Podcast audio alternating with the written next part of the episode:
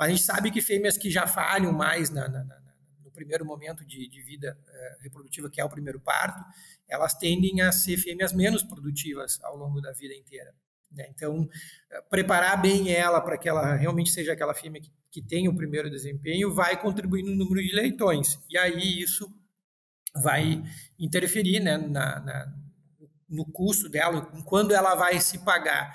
Ah, os trabalhos que, que avaliaram isso falam em torno aí de, de, três partos, mas a relação é sempre ligada ao número de leitões produzidos. Né? Se ela de fato produz mais leitões, mais rapidamente ela vai uh, se pagar né, para poder depois uh, permanecer. E aí ela tem mais três partos, dois, três partos adiante, aonde ela vai trazer um lucro para a propriedade.